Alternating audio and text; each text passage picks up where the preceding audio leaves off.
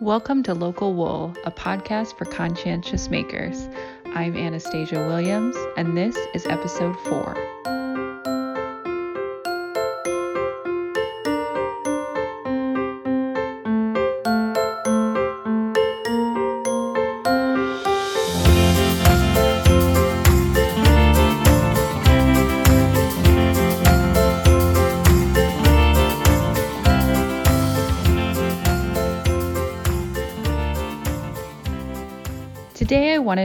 Highlight an initiative that I recently heard about that is being run by the Livestock Conservancy, and that is called Shear 'em to Save 'em, which is a program designed to bring more awareness and more popularity to some rarer wools. It is a passport program, actually, where you spend $15, you get a passport mailed to you, and then you have up to three years to use as many rare wool breeds as you can in your fiber arts projects. And they have a list of participating producers that have the fiber for sale on their websites and in their shops and on their farms. And so once you make a purchase from them, it has to be 100% that breed. It cannot be a blend of any other type of fiber within the skein or the fleece. And it does have to be a minimum of four ounces. So once you do purchase that from a participating producer, they will mail you a stamp to put in your passport. So the more stamps that you have, the higher your chances are to actually receive a prize uh, from the Conservancy. So there are different ones depending on the level that you reach. But one of the prizes, I think, for the highest amounts of breeds that you use, I can't remember the number off the top of my head, but you do actually get a fleece from a Florida cracker sheep, which is actually considered in critical status. And you can learn more about that breed specifically on my most recent Woolly Wednesday Instagram post. And I will go ahead and link to that in the show notes as well. So today I'm actually going to be speaking with a producer who raises Shetland sheep. Now, Shetland are not considered a endangered breed anymore, but they did have a moment where they were. There was a point in time where consumers really just wanted white wool that they could dye or you know use in any other way. And so some of the color variations that are in shetlands began to kind of fade out as popularity for them waned. Now that has begun to shift so they are considered in recovery. However there's always a risk of things going the other direction if there becomes a lack of desire for those colors. So today we'll learn a little bit more about that and about the breed in general. And then going forward, I will also be working to find other critical and endangered breeds to talk about. You can learn more about the Shear 'em to Save Save 'em initiative at rarewools.org. Now, on to the show. On the show today, I have shepherdess Ann Choi of Middlebrook Fiberworks in Bedminster, New Jersey, joining me. And thank you so much for being here. Thank you for having me. So, just to start, can you tell us a little bit about yourself and what you do? Um, I raise a small flock of Shetland sheep on my farm in central New Jersey. Um, I take their fleeces to a small mill in Pennsylvania uh, where they spin it into yarn. I blend my Shetland fleeces with fine wool fleeces that I'll select throughout the year from other small fiber farms. And I like to add other fibers like silk or alpaca. Lately, I've been adding Ramie to um, to make unique blends. Can you give us some information about your flock specifically, and of course anything else that you might have on your farm? Sure, I have Shetland sheep, um, six of them. They're all in different colors, and they all have their own really distinct personalities. Um, I also have a couple of guinea fowl. Um, a couple summers ago, my fields were kind of overrun with ticks, and guinea fowl are pretty great at um, at eating the ticks in the field. So, how did you get started with the Shetland breed? Well, I looked at a couple other breeds. I was considering the uh, Southdown baby dolls. Um, mm, you know, they're yep. the little, they look like little footstools, right? They're so blocky and square. And I was looking at uh, CVM, the California variegated mutant, the colored version of the Romeldale. So I visited um, some farms and I talked to the breeders, and um, I ran into Deb Robson. You know, um, she wrote the Fleece and Fiber source book, and I mm. asked her. You know, she literally wrote the book, right? So I asked her what kind of sheep she would raise, and she didn't even have to think about it. She said Shetland, and then she um, introduced me to a Shetland breeder who was there at the Garden State um, Festival. And that's who I ended up buying my sheep from. Um, I went to go visit her a couple times at her farm in Pennsylvania, and I was just charmed by her sheep.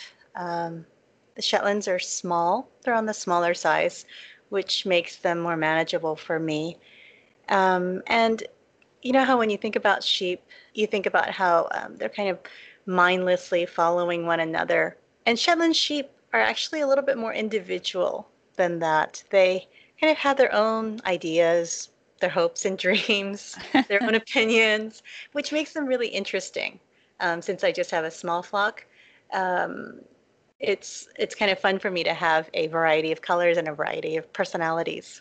So, what kind of personalities specifically do you think that you have in your flock? Oh, I have um, Moon and Poppy are my twins, and their temperaments are so similar. They're very, very steady. Um, they love to be pet in the same way, um, Moon and Poppy. They love to be scratched on their necks, and when you scratch their necks, they'll kind of start arching their necks all the way up. Um, yeah, so they're my calmest. Um, and then there's Ruby. She's um, she's my little ginger sheep, and um, Ruby's a funny one. She's actually smart, which isn't always what you want in a sheep, right? Uh, and Ruby really does have her own ideas and opinions. She um, she likes to when I'm watching the sheep out in the field, she'll come over with me, hang out as if she's saying, "Oh, look at those sheep." you know, she identifies more with me than with the sheep. Uh, when I'm working on the fencing, she'll always follow me around just to see what I'm up to, see if she can help. Um, so she's always she's always a lot of fun to watch. So when we're talking specifically about Shetland fleece, what makes it what it is? What makes it unique? Um, well, they're considered to be unimproved. Um, that just means that their breed, the fleece, hasn't been optimized for large scale production. Um, large scale production requires uniformity in, within the breed and um, from flock to flock, sheep to sheep, and even on the sheep itself, on the individual sheep, you need to have a uniformity.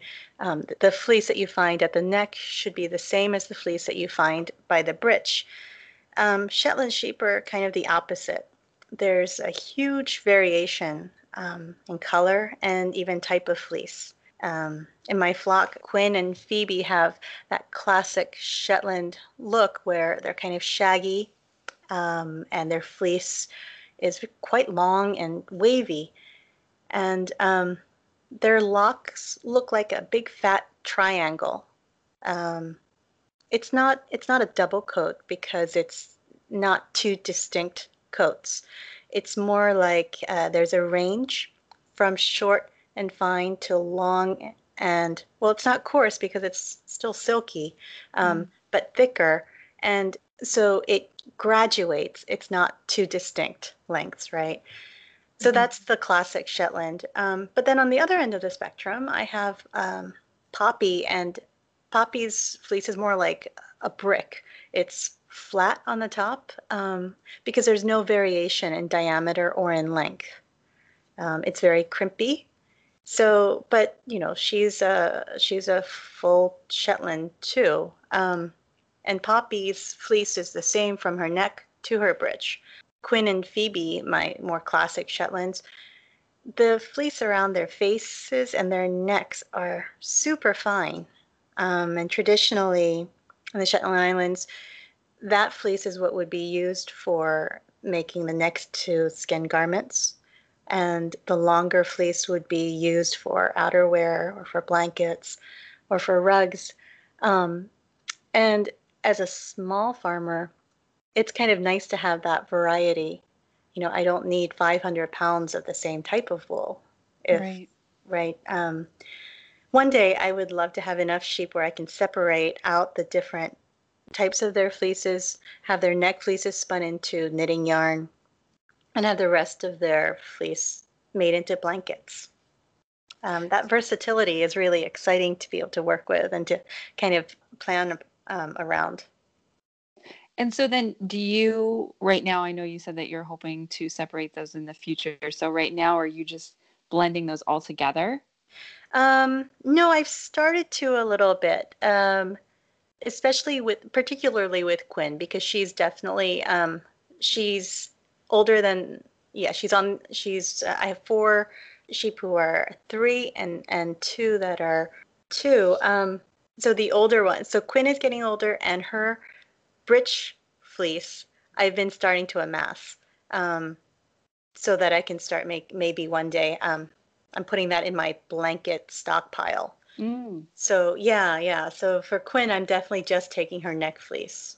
So when you actually have the yarn spun up, so do you prefer, I know you said that you do a lot of blends. So I'm assuming then that your preference is to blend them with other fibers versus just leaving them as Shetland on its own, or do you do both? No, I only like blends. Um, you know, I only do natural colors, and it's um, it's really fun for me to take my Shetland, my natural colored Shetlands, blend them with a fine wool um, fleeces that are also naturally colored, and that's how I get a certain amount of um, I don't know depth to my natural colors. Sure. It's not one color, and um, it's it's not marled exactly, but there's definitely a little bit of um, a little bit of color variation. It's not a flat single color, um, and okay. that's why I also like to add um, for the yarn integrity. Um, so that it's lofty. I like to have the longer Shetland fleeces blended with a shorter fine wool that's crimpy. And then I like to add something that's smooth and shiny, and that's where the silk, silk and the ramie come in. Um, adding a little bit of silk or the ramie just adds so much shine and mm. um, a little bit of uh, color flecks. Um, the Shetland fleece is is really strong. Um, that's why I wouldn't have a um, just a straight fine wool yarn either because it kind of lacks integrity and it's so discouraging when the really soft yarns pill. Yeah. Uh, so when I went when I was starting to think about making yarn, I thought about what I like to use um, and what I wanted in a yarn. And the reason I started blending was, um, you know, I was talking about m- my my sheep Quinn and Phoebe and how their fleeces are triangular. And each of their locks is kind of a blend by itself because it has the longer fibers and it also has the short crimpy fibers. Mm. So in a yarn blend, that's kind of what I was hoping to achieve. So with the longer silk or ramie fiber, and then adding to that shorter and shorter fibers that are also crimpier. Um, because I wanted a yarn that was lofty but soft, but also was durable. Sure. So when we're talking about pilling, is that do you really honestly see with Shetland less of that? Do you see some of it or just none of it? Um, no, uh, well, because I don't think I've ever knit with just straight Shetland. From the beginning, I've always blended. Okay. Um, but, but, with your blends, do you see like pretty much a oh, reduction in the pilling? Oh, absolutely. Okay. Absolutely. Um, because I have a I have a Cormo sweater that I spun, um, and it's so pilly. Um, but I've never had to shave any of my my yarn sweaters, and I wear them all the time for years. It's definitely less pilly. That's fascinating, and I don't see i've always just considered like well it's just gonna pill it's just the way of life and i just deal with it. I've never even thought that there would be any other no, way so. I mean i will have some pilling but sure. nothing like my i remember i had when i years and years ago i knit with a merino 50 50 merino silk single. It was hand dyed it was beautiful and i knit a sweater with it. Well it looks like i knit with eyelash yarn Oh no. It's so pilly and the pills are long and fringy. Oh no. Oh my gosh. Right. So after that, I thought, you know, this is exactly what I don't want. Yeah. Because the shorter, finer fibers, what happens is um, they, you know, they're just fine. They're fine. So they get stretched and then they snap. Um, I don't know if you've ever done with this with a str- you can do this with a strand of your hair, um, especially when it's wet. If you pull your strand of hair, it stretches out and then it snaps, and then it curl. It's all like curled because it's been stretched. Mm. That's basic. I mean, that's how I understand what a pill is. Um, when I talked to Deb Robson about this um, last year, she actually said scientifically they don't know exactly what a pill is. They don't know how it happens or why. Interesting. Yeah. Yeah, well, but that's, that's how I've fact. always understood it. Um, and certainly the the finer the fiber, the the more pilling that you'll have. I suppose that makes sense as well, because I suppose the finer it is, the less strength it would have. Right. right. Okay. Okay. So that that's sorted. so, um, so kind of going back into talking about the natural colors, which I think is really interesting, especially with Shetlands in particular, because I know that they are not considered anymore to be a critical breed or an endangered breed, but they're technically in recovery because mm-hmm. there was a point of time where the demand for the white coats mm-hmm. was basically eliminating the need for those other coats to exist. Um, so I'm curious what specific colors you have in your flock. Well, Shetlands are a little contrary, right? We went over that because I thought I had two black sheep three moorit sheep, and one fawn sheep. But they actually change their fleece colors as they get older. Um, and as far as I know, it's it's completely unpredictable. You don't know what colors are going to develop as um, from year to year. Quinn, my my black sheep, is now developing some very steel gray um, areas on her body.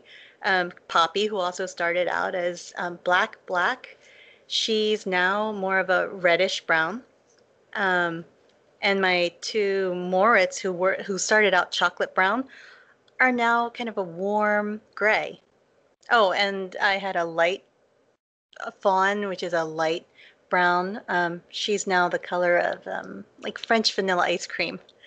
Uh, oh.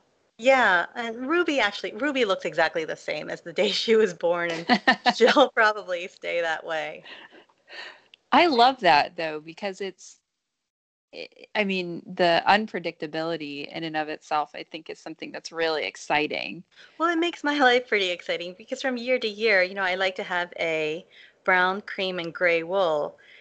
And I achieve that by, um, I'll take, in the past, the, the way I've gotten gray wool is by blending um, Poppy's fleece, which is black, with a white fine wool. But now if I don't have a black sheep, I only have gray sheep, then I have to find a fine wool that's also gray because I don't want to find a black or a white wool. Right. Yeah. So there's a little bit of kind of color chemistry going on there. Yeah, and what's interesting is that you know I've had a couple of brown yarns, a couple of cream yarns, and a couple of gray yarns now, and from year to year they're all different. I just really like that though, and me specifically because I'm a natural dyer and it's almost the same when you're doing natural coloring right. with plants and things, you know, I could do the same thing every time, same water, same weight. You put in a material, you think it's the exact same as what you had last time, yet your color does not look identical. Right. Keeps things interesting, doesn't it? It does, yeah. It's it's a lot of play, it's a lot of experimentation, and I think it's I, it does kind of break up that monotony of mm-hmm. of things. I mean, if fiber can be monotony, I don't know if it can, but so when we're kind of looking at the care that you do. Now, one thing that I know is that you don't coat your sheep. And I know that's kind of personal preference depending on, you know, the producer, but can you explain specifically what coating is and why you choose to avoid it? Sure. Coating is when you put um, a jacket on a sheep to keep it to keep the fleece clean, um, free of veggie matter. Um, it's a little labor intensive on the part of the farmer because you have to check regularly to make sure that you don't have moisture building up under the jacket, um, to make sure that the skin underneath is healthy. Mm. And you have to change the jackets periodically as the sheep grow. Um, for me, that question was kind of not a not even a part of um, you know i didn't even have to consider it because shetlands aren't generally coated it's the fine fleece breeds that are coated because that fine fleece has a lot more lanolin than a Shetland wool, and lanolin is really sticky, so it traps that it, tra- it traps all those hay bits and um, all those tight crimps. Basically, um, you know, once a piece of hay falls into it, it's kind of stuck on there from the lanolin and then trapped from by all the crimps. Mm. Uh, the Shetland fleece is the lock structure is much more open, has less lanolin, so it's not as sticky. So generally, it it kind of um, it'll brush out. Um, and that was really important because the mill that I use in Pennsylvania, they they um, it's minimally processed. So you know, um, at a large commercial, at an industrial mill, fleeces are um, they're put through a, a, treated with a chemical um, bath to dissolve every trace of veggie matter. Mm. Um, my mill, they just wash the fleeces in a series of large laundry tubs. It means that there's going to be little flecks, um, a certain amount of veggie matter, but at the same time, um, I think it maintains uh, some of the sheepy uh, characteristics of the fleece because it's been processed less. Yeah. Um, yeah, and it's really authentic. I mean, when you think about it, if you have something, some little bits of hay, I always love finding those in my yarn personally. well, it's a little bit of a pain. You do, have, you know, it slows down your knitting if you're if you really want to finish that sleeve. Um, but I, but it feels different, and it's it's noticeably different. Um, my minimally processed yarn definitely feels very different from uh, a commercially processed yarn. But um, back to the coating, that was another reason I chose the Shetlands because if I had a fine wool breed, um, I would have to coat, and it would be more difficult um, at my mill because even with the coats, the sheep get dirtiest right at their necks, right at the backs of their necks, and that's where the jackets stop too. So oh. yeah, so it still gets a little bit of veggie matter, and it would have been more difficult um, for my mill. Um, but you know, not jacketing, it's just it's just one less complication that um, I have to deal with. Um, I understand why um, shepherds have to coat their fleeces, and my first batches I was using uh, a CVM Romeldale to blend, and they were coated.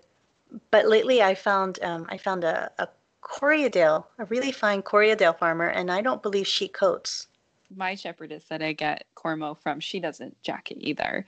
And there is some vegetative matter that ends up in it. But again, like I really love that. So I guess they say vegetable matter, not vegetative matter, but I think it makes more sense to say vegetative, but that's my personal preference. Anyway, we'll skip that. Veggie. Yeah, veggie. Veg it's a lot less syllables. Yeah. Um, we're getting into the thick of lambing season right now. And I know a little bit, but for somebody who isn't familiar with the lambing process, can you give us details about it and what a shepherd's responsibilities are in that?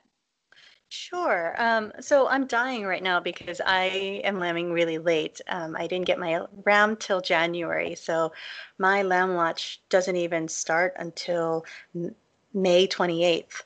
Um, I generally lamb later because I have to have my lambs after Maryland Sheep and Wool um, because I vend there, and I can't have lambs dropping before, right before, or while I'm away.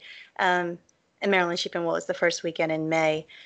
The producers who are uh, lambing for the meat market or for the show circuit, they lamb earlier so that their lambs are big enough by the summer. Um, mine aren't going to market and I don't show my sheep, so I have a little bit more leeway. Mm. Um, so mine will be due probably first of June. Um, one consideration about lambing so late, you'd think that it would be all good because at least it's not freezing, right? Um, but one consideration is that the lambs are hitting the grass um, at peak worm count time. Um, oh. yeah, and especially with we've had record breaking um, rain the spring, summer, fall, and winter. So um, nothing dried out. Um, so I, you know, the parasite load in my field is something that I always worry about. Um, but having a small flock and um, a big field, a couple of big fields, helps. Um, so, um, but the lambing. So I have my dates. I have a calendar for um, when Lamb Watch starts. Um, and by the end of May, I'll gather my whole lambing kit. And my lambing kit is things like gloves, um, KY jelly. This is for if I have to go in. Um, mm. All of my sheep care books, my sheep library, my sheep manual library goes into the barn. Um, I have lanterns, a thermometer, um, iodine for the belly button, um, a little lamb scale, my lambing journal, and lots and lots of towels. Um, if one thing really surprised me, it was um, I, I, didn't expect lambing to be as uh, splashy as it ended up being. um, and once it all starts, my responsibility is mostly to make sure that things are progressing um, properly and in a timely way. Once the water breaks, uh, the lamb has one hour to come out. Um, so I kind of start looking at the clock and I make sure that what I'm seeing are two hooves that are um, pointing down and a little nose right in between. Mm. Once the lamb is born, I help the mom um, dry off the lamb. Um, that's where the towels come in. Sure. Um, and if I think the lamb is looking kind of limp, um, I grab it by the back legs and I will swing the lamb around to um, to get it to suck in that first breath. Uh, oh. Yeah, yeah, and I have a really good grip on it too. Um, and then once it's up, I make sure that it latches on. Now, uh, there's something that you call it, it's, it, that you do. It's called stripping the udder, and it's there's a little plug um, in the udder that you want to get out I mean, lambs do it by themselves too, but it's just as easy for me to do it, and that way I can check to make sure that the colostrum is coming. Um, so I I make sure I get that plug out of um, the udder, and I make sure that the lamb is latching on properly and nursing. Um, and then after that, it's just a matter of weighing, making sure that they're gaining weight. So that's the ideal lambing. Now, there's a lot of things, you know, there are a lot of things that can happen in between. Mm um, and that's where all the books come in. And I I'm really lucky. I have a great vet that I can call at any time of night. Um, my sheep tended to go into labor at midnight last year, so there were a couple of midnight phone calls with my vet. So, do you sleep in the barn during that time?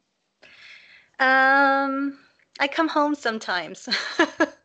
sure. Uh, I have a chair. I have um, I have um, a blanket. Um, so I can I can kind of tell when things are going to happen. Okay. Yeah, they they start making a certain sound. It it sounds like a horse nickering. They start mm. talking to their bellies. It's really sweet. Oh. Yeah. Um, so that's what I'm listening for. And the first sign is usually sheep like to come into my sheep normally never come into the barn. They hate being inside.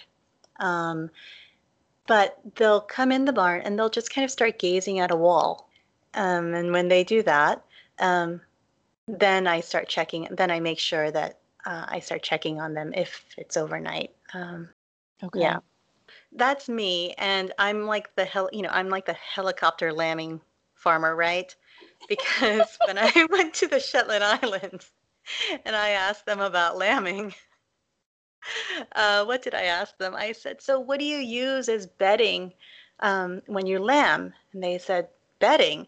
And I said, "Yeah, in the barn." And they said, "Barn." right? so their lambing method was they come out in the morning and there's a lamb or there's not. Oh my gosh. so then of course I was I was thinking, but where do you plug in the baby monitor?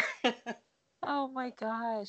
Yeah, that is so interesting because it seems like a lot of people spend all their time with the sheep during lambing. And I think it also depends on how many sheep you have. Um, you know, I only have six. So um, it was happening sporadically. If you have uh, if you have 200 head sheep, then there's lambing happening, multiple lambing is happening, right, um, around mm-hmm. the clock. So I didn't have that. Oh, but I and I do have. Um, I was joking about the baby monitor, but I do have a uh, camera in my barn, so um, I can come to bed and I can check on my phone. I can check to see what's going on in the barn from my phone. Thank goodness for modern technology. Right. That is awesome. I I think that's great that you're able to do that. Um, so I we know that you have sheep, and we know that you we know that you produce yarn from the sheep, but I know also that you do a slew of other things on the farm as well. And I would just like to know what all those things are. Uh, well, I have a teaching studio. I have a I have a renovated barn um, that has a big, great room uh, where I have I I have workshops for spinning, dyeing, and weaving. Um, so I teach those. I, I, teach it as workshops. I teach it as um, individual lessons. Um, I have. I'll host a um, open farm day uh, when people can come visit with the sheep. Uh, I live in an area where there are actually um, lots of artists right on my street. So last year, when I had my farm tour, I invited um, three of my neighbors to come, and they had a little table set up. Um, one was a painter, one's a photographer, one is a woodworker. Um, so that was really fun. I love that. And the fact that you're able to include other, you know, artists in it, it's kind of like almost a little, almost like a little festival, really. So that's fun. Yeah, it is. It is really fun um, because it's a great time for me to see all my neighbors because we're all spread out. Um, oh, sure. So yeah, so they all pop in. Now this year I'll have my farm tour on June 30th um, because I'll have lambs.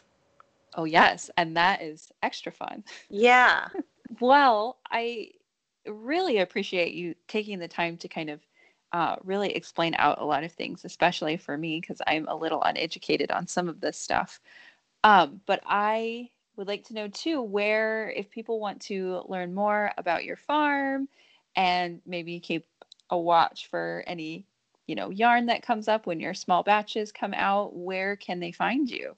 Uh, I'm on Instagram. My account is Anne, A N N E, dot Choi, C H O I. And uh, my website is middlebrookfiberworks.com. Um, on the website, I have a blog.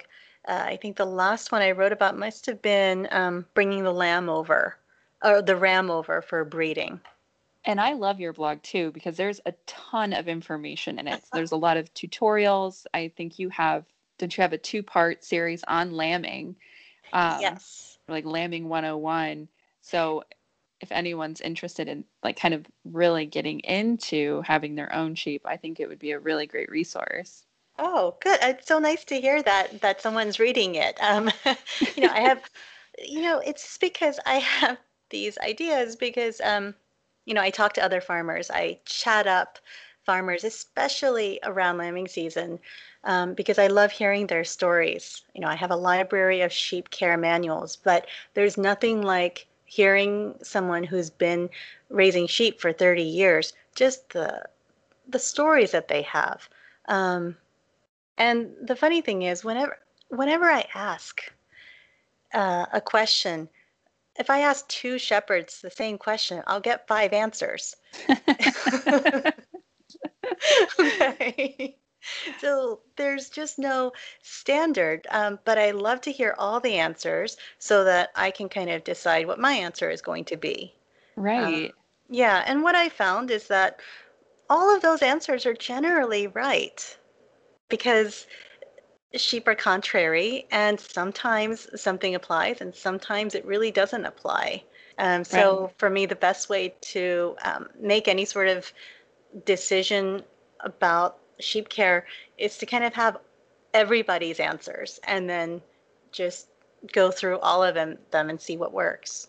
That makes sense. There's just so many different variables in it, even within just a particular breed, within a particular location. Mm-hmm. You know, you just never know what could happen. Yeah, it was remarkable to me that when I had Shetlands, when I talked to other, um, when I talked to sheep breeders with other sheep, sometimes what they would say just didn't apply to my sheep. I mean, Shetlands are known to be easy lambers, so a lot of uh, lambing complications just didn't apply. Um, oh, and of course, something really basic like um, Shetlands have naturally short tails, so I don't have to dock lamb's tails. Um, mm. You know, all the other breeds they have long tails, which are docked to prevent fly strike. That was just another complication I didn't want to have to deal with. Um, sure. So when my sheep are born, they naturally have their short tails.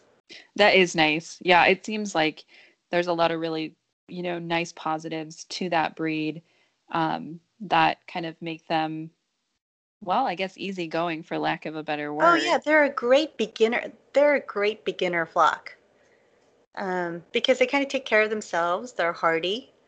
They're kind of smart. So, because I've heard about, you know, we've all heard the stories, right, about the sheep that gets its head stuck in a fence. Yes. Every day, day after day. Yes.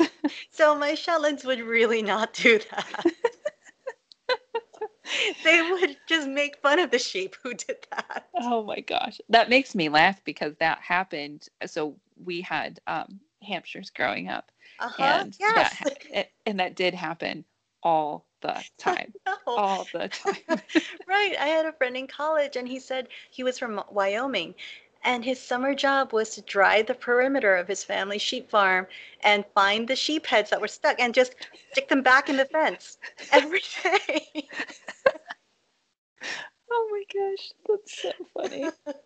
yeah, oh. no, my my sheep would really make fun of any sheep that would do that. Oh, that is so great. Well, I again, I really appreciate you, you know, taking the time and giving us all this great information. Well, thanks for having me. I'm always happy to talk about my sheep. So I realized after I hung up with Anne that I had completely forgotten to ask, you know, like 700 things that I was really interested in hearing about because we just got so caught up in conversation.